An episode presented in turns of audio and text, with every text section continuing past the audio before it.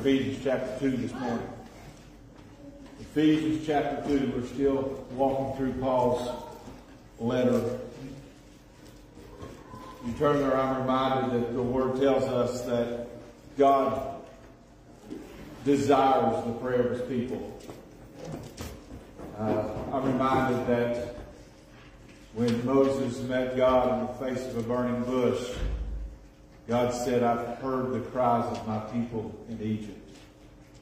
Go and tell Pharaoh, let my people go.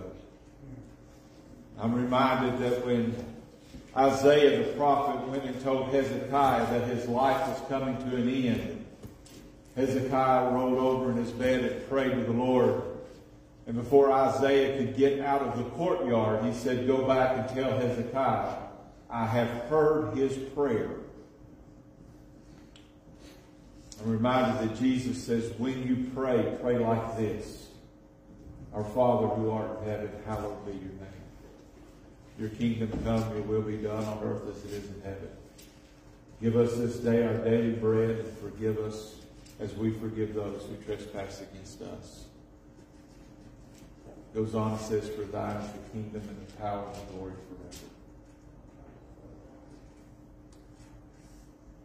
May we be a people who open up his word. And may we be a people who communes with him in prayer. And we will see God do, as Paul says in, Rome, in Ephesians chapter 3, above and beyond anything we could ask or think. Amen. If you found Ephesians chapter 2, let me invite you to stand. We're going to read again from the first 10 verses. We're only going to consider this morning verses 8, 9, and 10, but I want to ensure that we keep things in context. Ephesians chapter 2, beginning in verse 1. And you were dead in your trespasses and sins in which you once walked, following the course of this world, following the prince of the power of the air, the spirit that is now at work in the sons of disobedience, among whom we all, we all once lived in the passions of our flesh, carrying out the desires of the body and the mind, and were by nature children of wrath like the rest of mankind. But God, being rich in mercy, because of his great love with which he loved us, even when we were dead in our trespasses, made us alive together with Christ. By grace you have been saved. And raised us up with him and seated us with him in the heavenly places in Christ Jesus, so that in the coming ages he might show the immeasurable riches of his grace in kindness towards us in Christ Jesus. And verse 8, for by grace you have been saved through faith, and this is not of your own doing.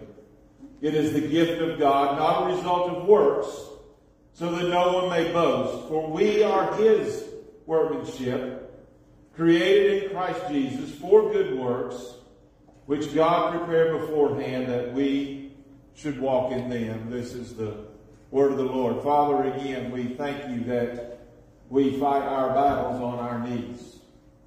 We thank you that you hear the prayer of your people. We thank you that we were dead in our trespasses and sin. And by grace, in your mercy, through your love, you saved us. And that by faith we can now walk this journey that you have prepared before us. Father, I pray you open our hearts and our minds to hear and receive your word. Transform us more and more into the image of your Son, Jesus. It's in his name we pray. Amen. Amen. The title of the message this morning is called The Cause of Salvation is Christ. This week, and I know you all have heard me speak of him before, but one of my favorite preachers from a generation ago, Dr. Martyn Lloyd-Jones, who preached in Europe for, I don't know, 40 or 50 years, I guess. I listened to his message I've been listening to almost all of his messages as I've been preaching through these passages, but I listened to his message on this, on this passage and he quoted, and I'm quoting him from something he said, just a quick phrase. He said, the cause of salvation is Christ. The cause of salvation is Christ. And as we consider these verses this morning, I want us to keep that in mind. The cause of salvation, the gift of salvation, the grace of salvation, the faith of salvation, the, the work of salvation is Christ. For by grace you have been saved through faith. This is not of your own doing. It is the gift of God, not a result of works, so that no one may boast. Sometimes we struggle to interpret these verses. The struggle is that oftentimes we see these verses as the, the details of our salvation experience in Christ coming to us and our surrendering to His grace. But in reality, verses 8 and 9 are a summary of everything that Paul has already said in these verses. From verse 1 of chapter 1 to where he is now. When he says by grace, he means all of that. And then verse 10 becomes a, a transition verse, a link between what God has done and the life that we will live to reflect that. There's three major components of this passage. Grace, faith, and workmanship.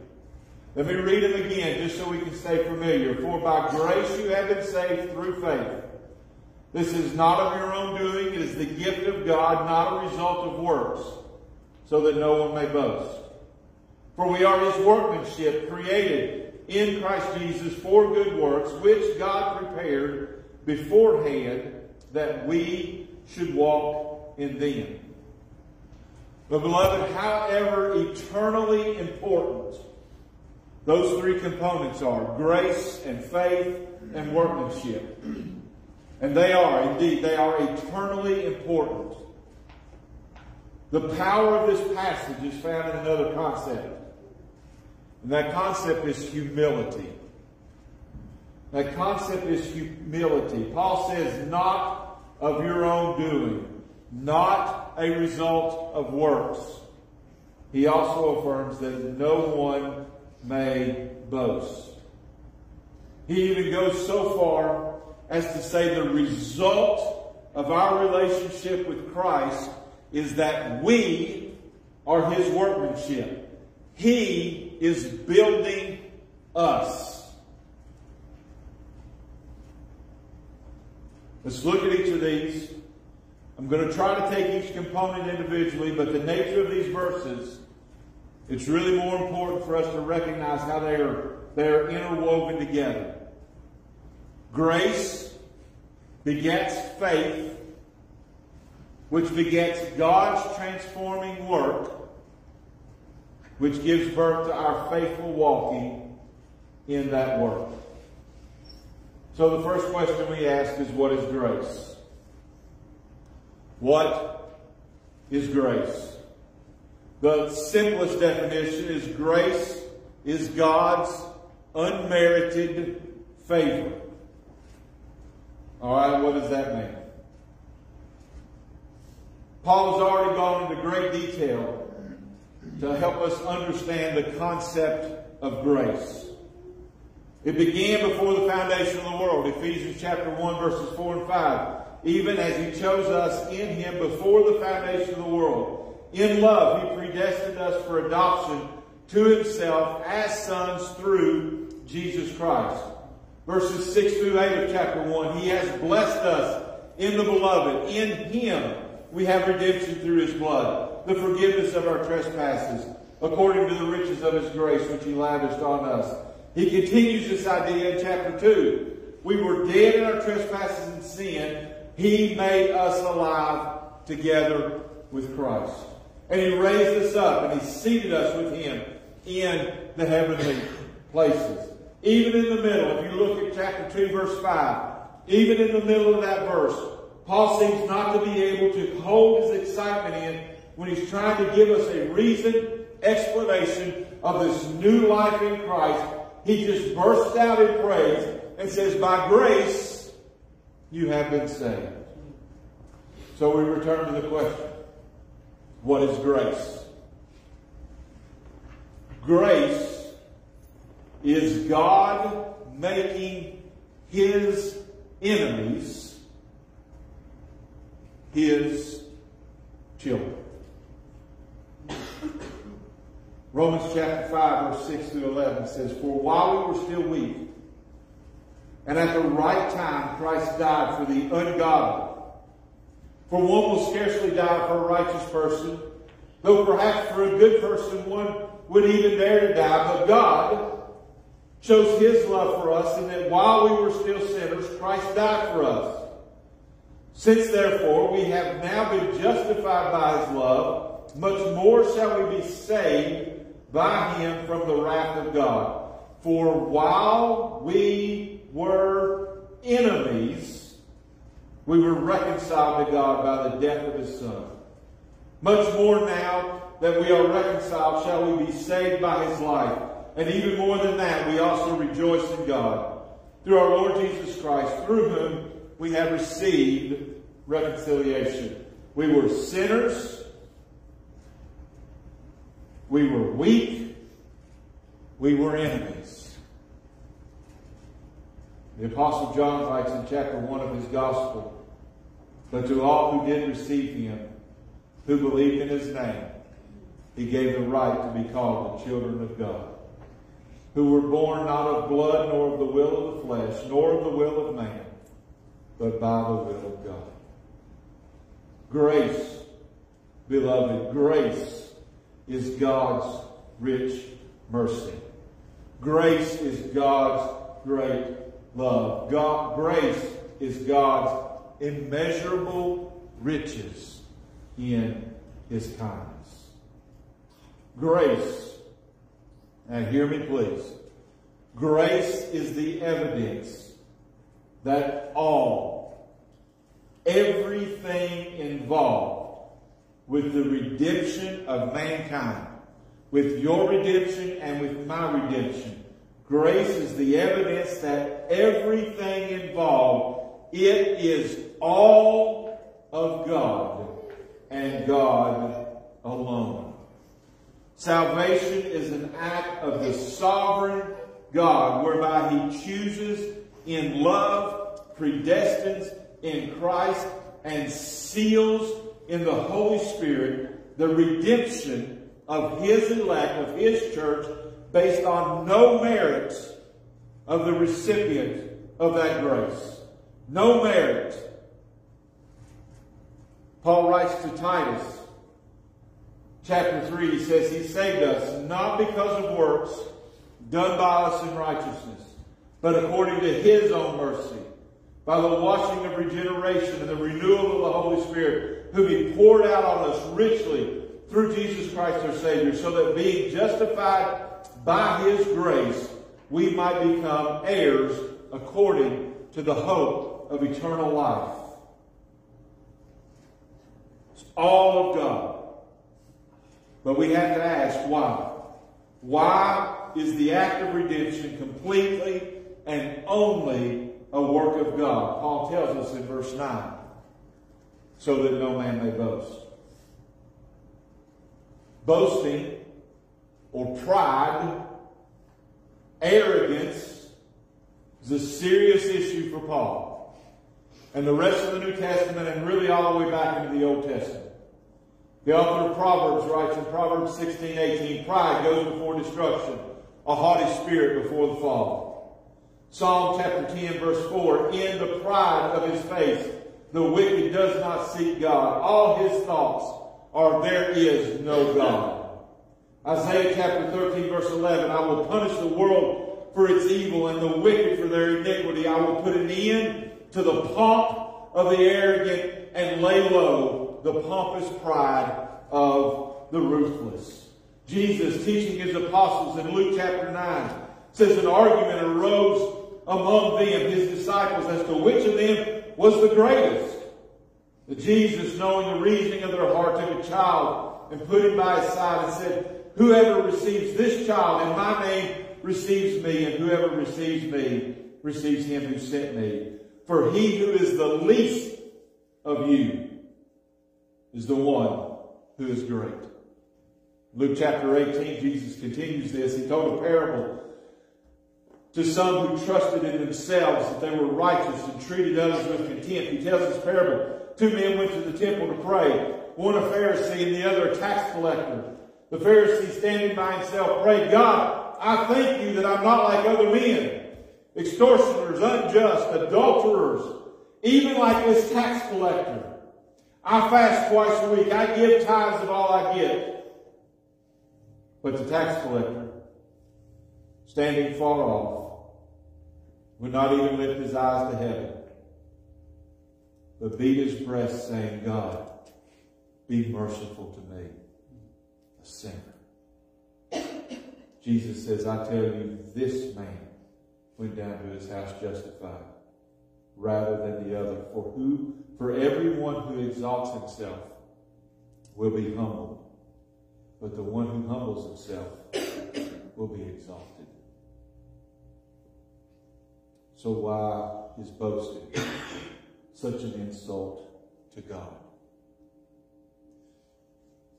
Because as soon as I, as you and I begin to boast, as soon as you and I begin to boast in our righteousness, our goodness, our capacity, as soon as you and I begin to boast, we nullify the purpose of praise that Paul began this letter with.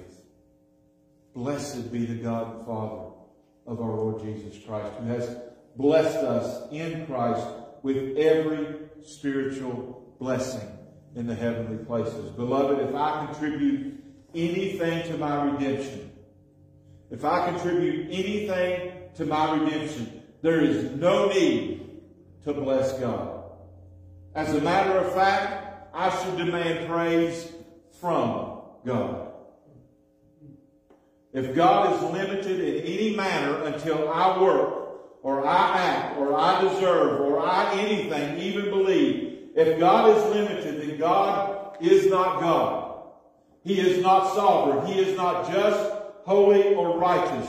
He is a puppet to my whims and my wishes.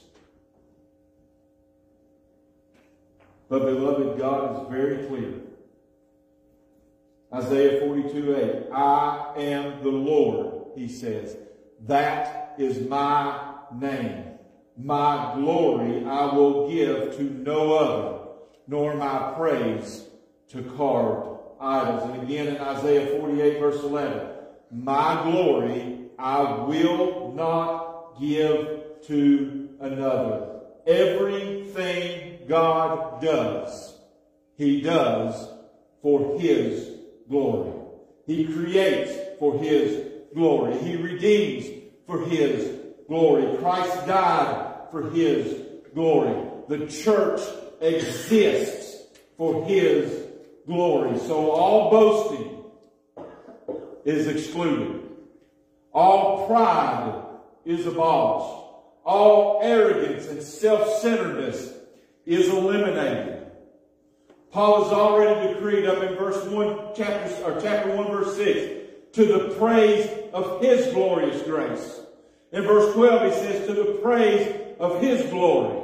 And if that's not enough, a couple verses later in 14, he says, to the praise of his glory. Everything to the glory of God. So here's where we are walking through this passage. We were dead in our trespasses and sin, but God. By grace, saved you and me in a manner that no one can boast. So that leaves a huge question. What about faith? For by grace you have been saved through faith. And this is not of your doing. It is the gift of God, not of works, so that any man should boast. So what is faith? Is it our part? Is it the gift of God? Is it what causes God's grace to come upon us? Or does God respond to our faith with grace? Beloved, we're confronted here really with an unanswerable question. The unanswerable question of God's sovereignty and salvation and man's responsibility to exercise faith, to repent and believe. And friends, it is unanswerable. And the Apostle Paul is comfortable in a world of unanswerable.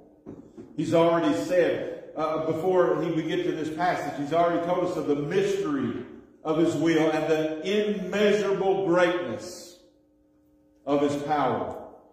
Chapter 3, Paul will pray that we know, listen, the love of Christ that surpasses knowledge. It's an unknowable mystery. He'll burst forth in, in praise in chapter 3, verse 20. Now, to him who is able to do far more abundantly than we can ask or even think, according to the power at work within us, to him be glory in the church and in Christ through all generations, forever and ever. Amen. There is a, a holy tension. There are two eternal truths that we must hold equally and fully together. The danger comes when we try to emphasize one over the other. Let me talk about faith first, and then I'll address some potential dangers. Faith is our response to God's saving work. When we were dead, God made us alive and in that new life, we respond by repenting of our sin, believing, trusting, surrendering to Jesus Christ as our Redeemer and our Savior. Paul says in Galatians chapter 2 verse 20, I have been crucified with Christ.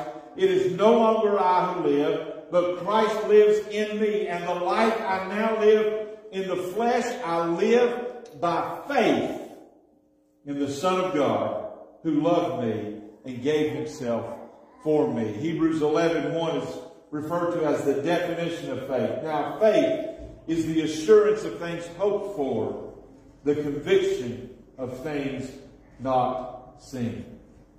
But the difficult question is where does that faith come from?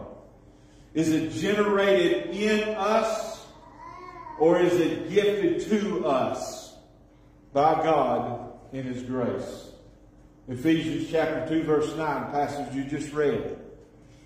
For by grace you have been saved through faith, not of works.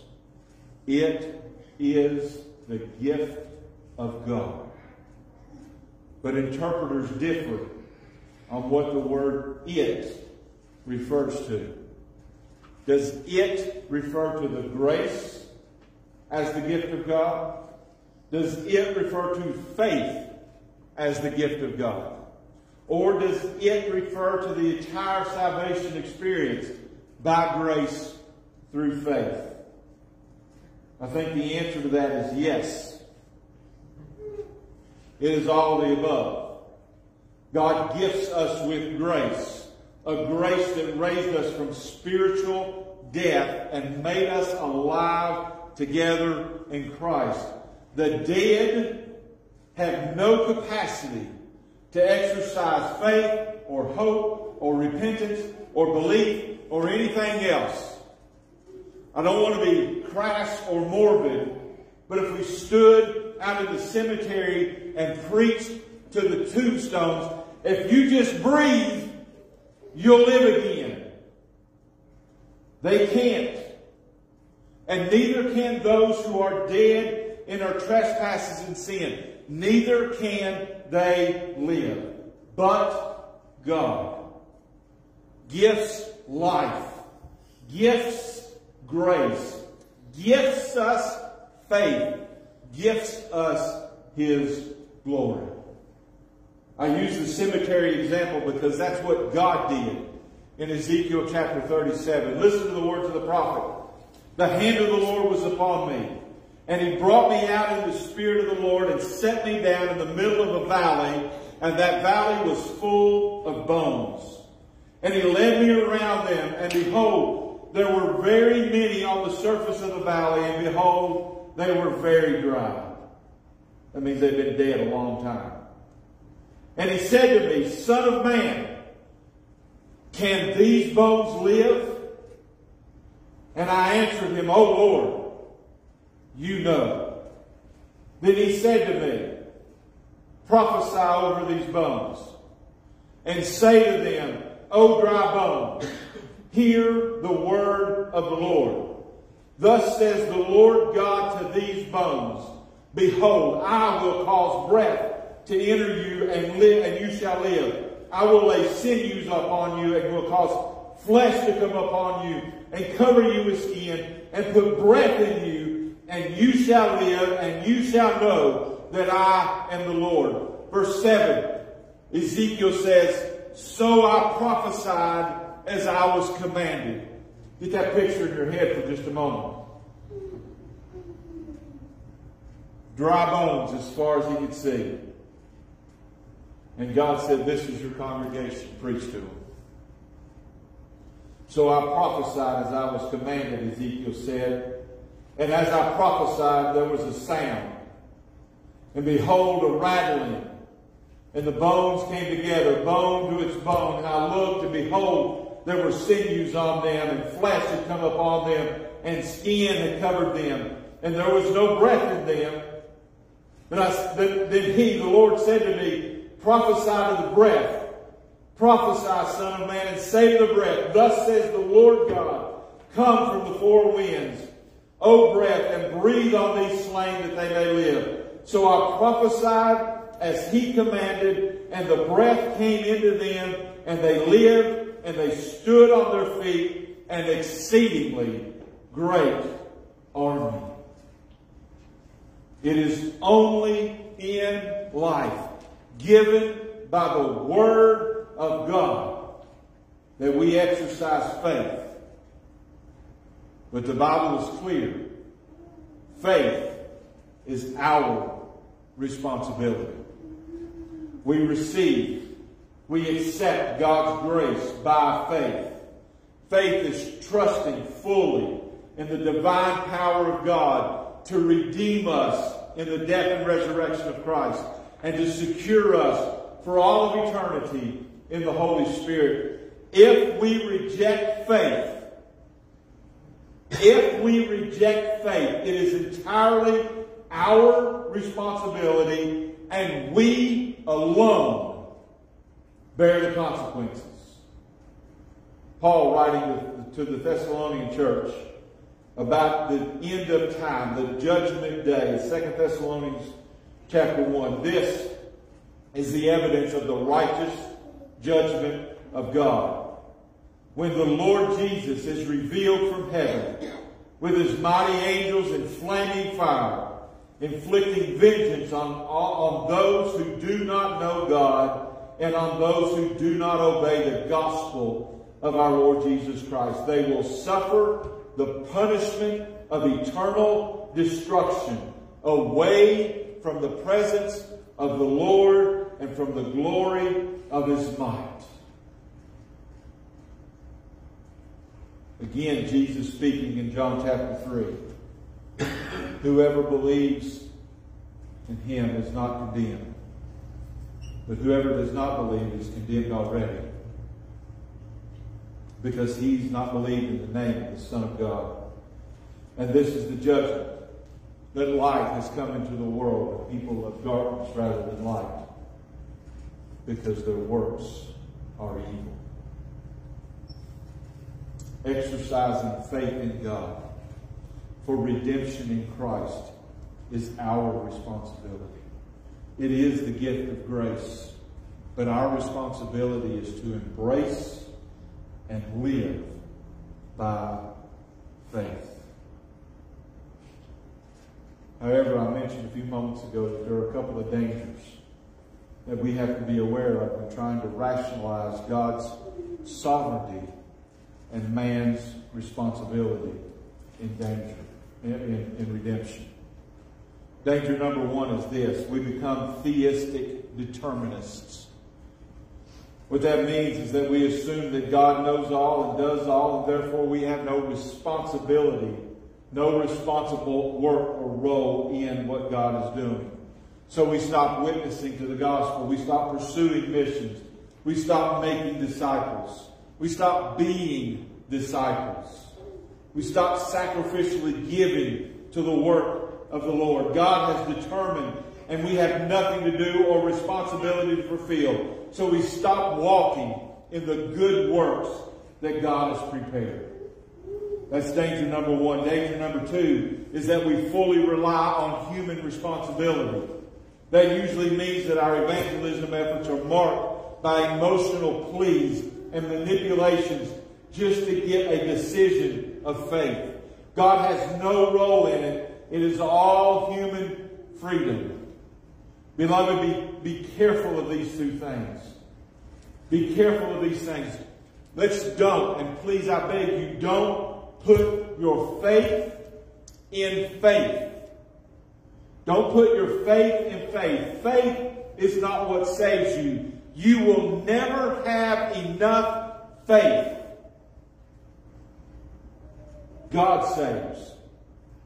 And so make sure that God is the object of our faith. Our faith is not in us. Our faith is not in our ability to have faith. Our faith is in what God has decreed. Secondly, don't fall in love with your faith.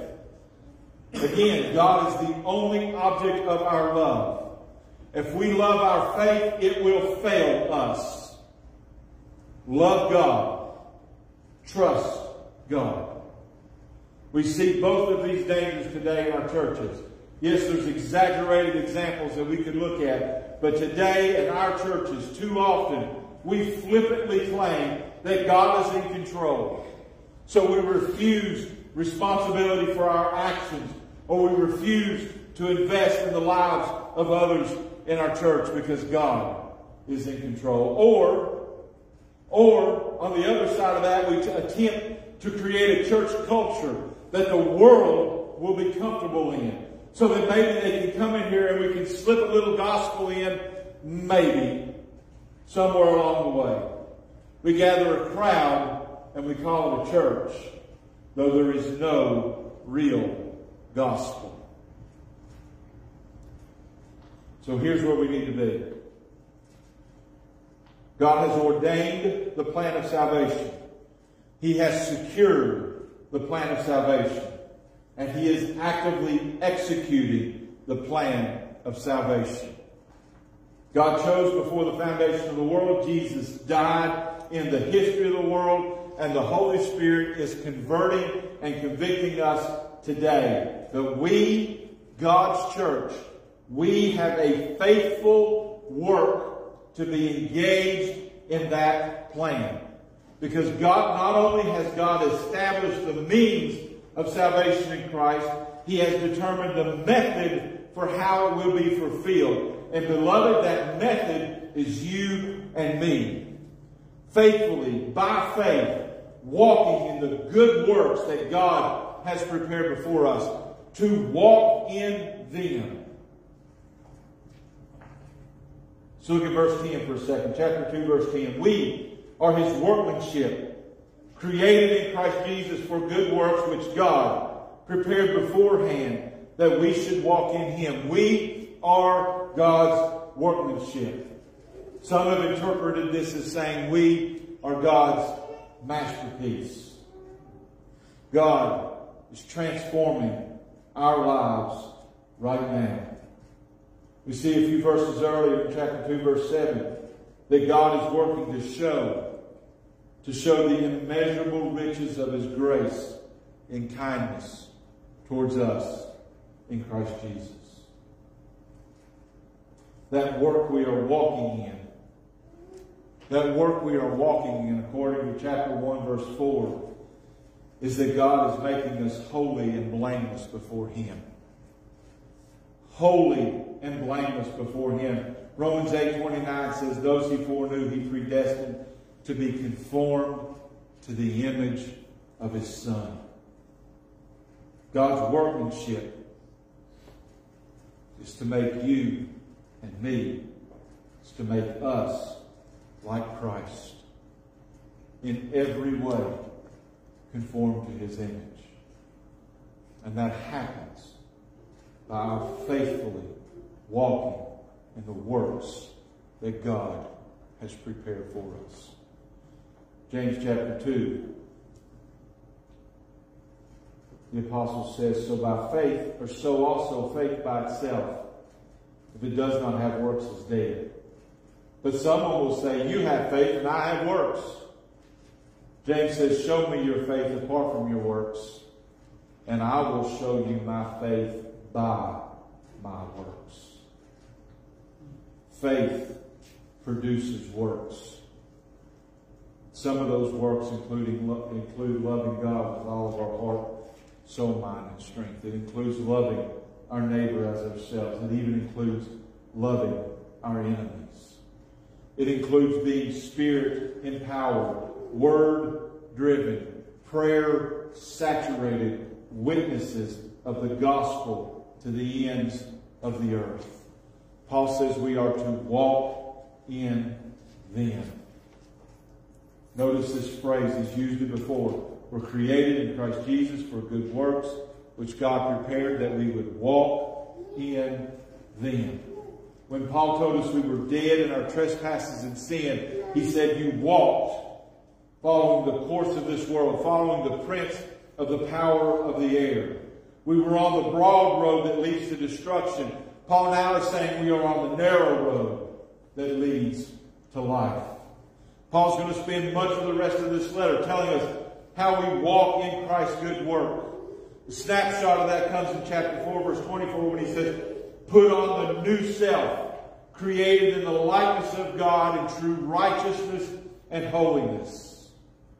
Walk in them. So let's go back to the beginning. Grace begets faith, which begets God's transforming work, which begets our faithful walking in good works, so that no man may boast. Romans chapter 3 verse 27 says, Then what becomes of our boasting? Same author, same words. What becomes of our, of our boasting? He says it is excluded. Then he asks, by what kind of law is it excluded? By the law of works? No, he says, by the law of faith. I believe the thrust of Paul's closing words in Ephesians chapter 2, verse 8, 9, and 10 are a warning. He says, We are saved by grace, not of our doing, not of our works. The warning is this, beloved. If we boast, we're lost. If we boast, we're not Christians. I know those words are harsh and stern, but remember the cause of salvation is Christ and Christ alone. And that excludes our boasting. Paul has told us of God's eternal work for our salvation. He is telling us about the unity in the body. He's going to tell us about the unity between Jew and Gentile Christians. He's going to tell us about our life in the church under the leadership of the elders, equipping us for the work of ministry. He's about to tell us this new life that we are called and empowered by Christ to walk in. He's going to tell us about submitting to one another, to walk in love, to offer ourselves as a fragrant offering of sacrifice. Beloved, we have nothing to boast in. If this is our, if this is our doing, our salvation is futile. Paul does offer us in other places something that we should boast in. He says, if you want to boast, boast in this. Galatians chapter 6. Far be it from me to boast in anything except the cross of our Lord Jesus Christ. 2 Corinthians chapter 10 says, Paul says, let the one who boasts boast in the Lord. Faith does not prevent or does not permit boasting. Walking in Christ requires faith. Hebrews 11 says, without faith, it's impossible to please God. We are saved by God and God alone. God in all three persons of the Trinity.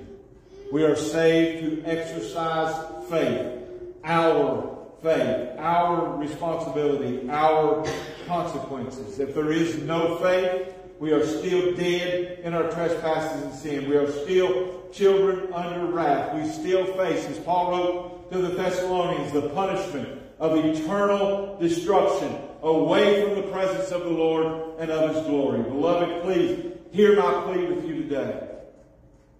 God is calling. God is extending grace to you, to you who are dead in your trespasses and sin. Today, He is, through the Holy Spirit, drawing you to Himself. How do I know this?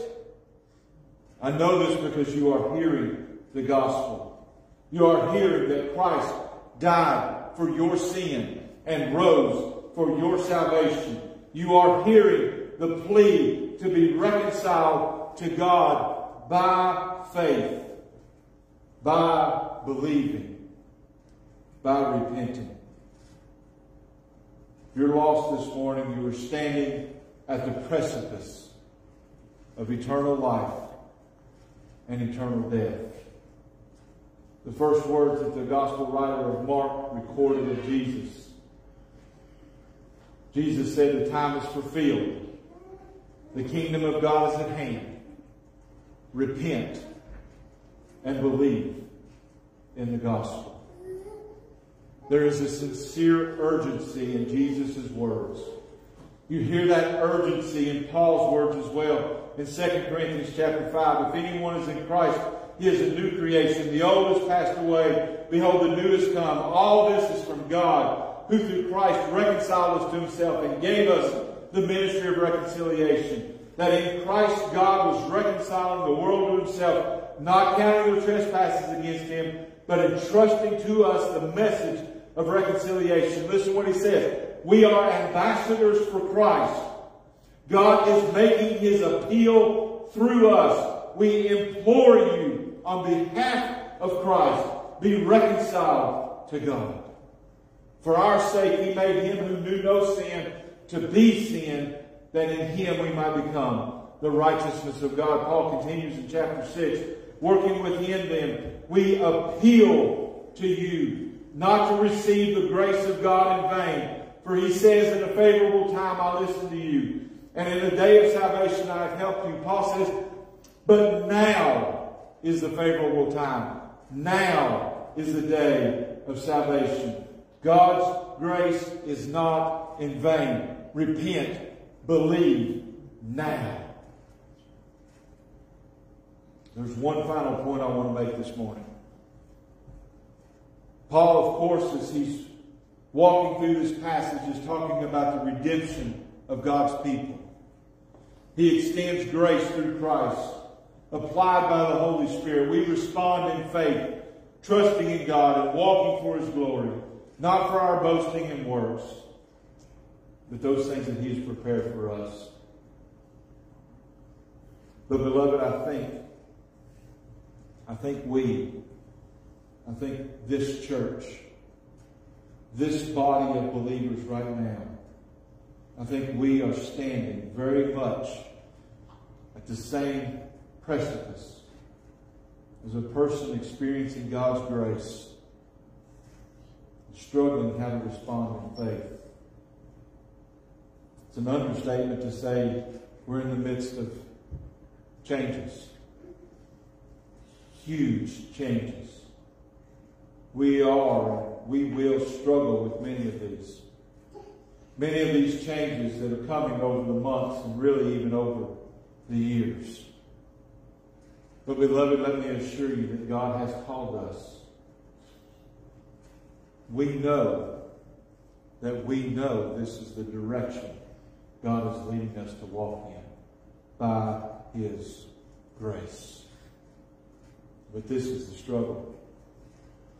Will we, by faith, will we walk in the good works that God has prepared for us as a body of believers?